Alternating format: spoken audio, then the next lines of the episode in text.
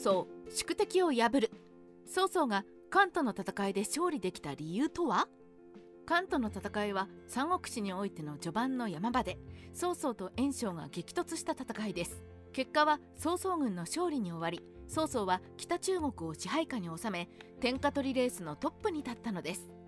当時曹操軍と袁紹軍の勢力はほぼ拮抗していましたが結果的に曹操が勝利したのはなぜだったのでしょうか？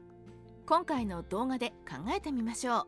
関東の戦いに至る経緯と伝法の案。当時中国全土12州のうち袁紹曹操ともに4州ずつを支配していました。接近した両者の激突は迫っていたのです。そんな199年劉備が曹操に反乱を起こし袁紹に同盟を求めます。曹操は劉備討伐に向かうことになったのですがそこに目をつけたのが袁紹軍の参謀伝法でした。伝法は劉備討伐に向かった曹操の根拠地巨都が手薄なのを察知し袁紹にそこを奇襲するように提案しました。しかし袁紹は子供の病気を理由にその作戦を拒否。伝法は持っていた杖を地面に叩きつけ悔しがったといいます。曹操は電光石火で劉備を撃破し関羽を捕虜にすることに成功します。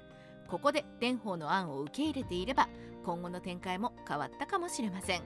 曹操が勝った理由の一つにこの袁紹の決断ミスがあるでしょう。またしても伝法の案を却下する袁紹そして関東へ。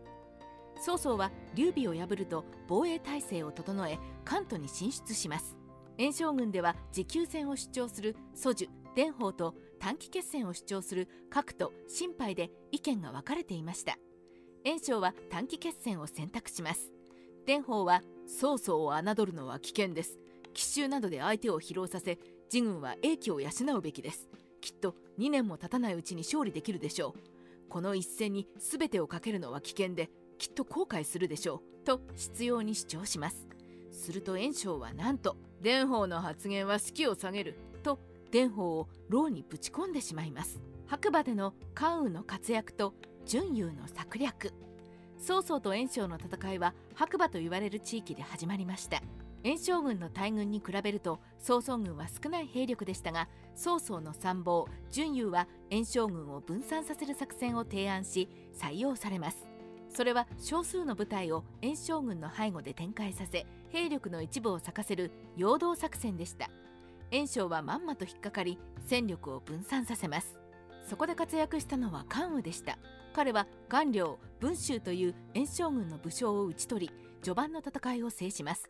ここで案を拒否する袁紹と受け入れる曹操の差が出ました。袁紹裏切られる。その後両軍は関東に進軍しますがそこで3ヶ月余り膠着状態に陥ります。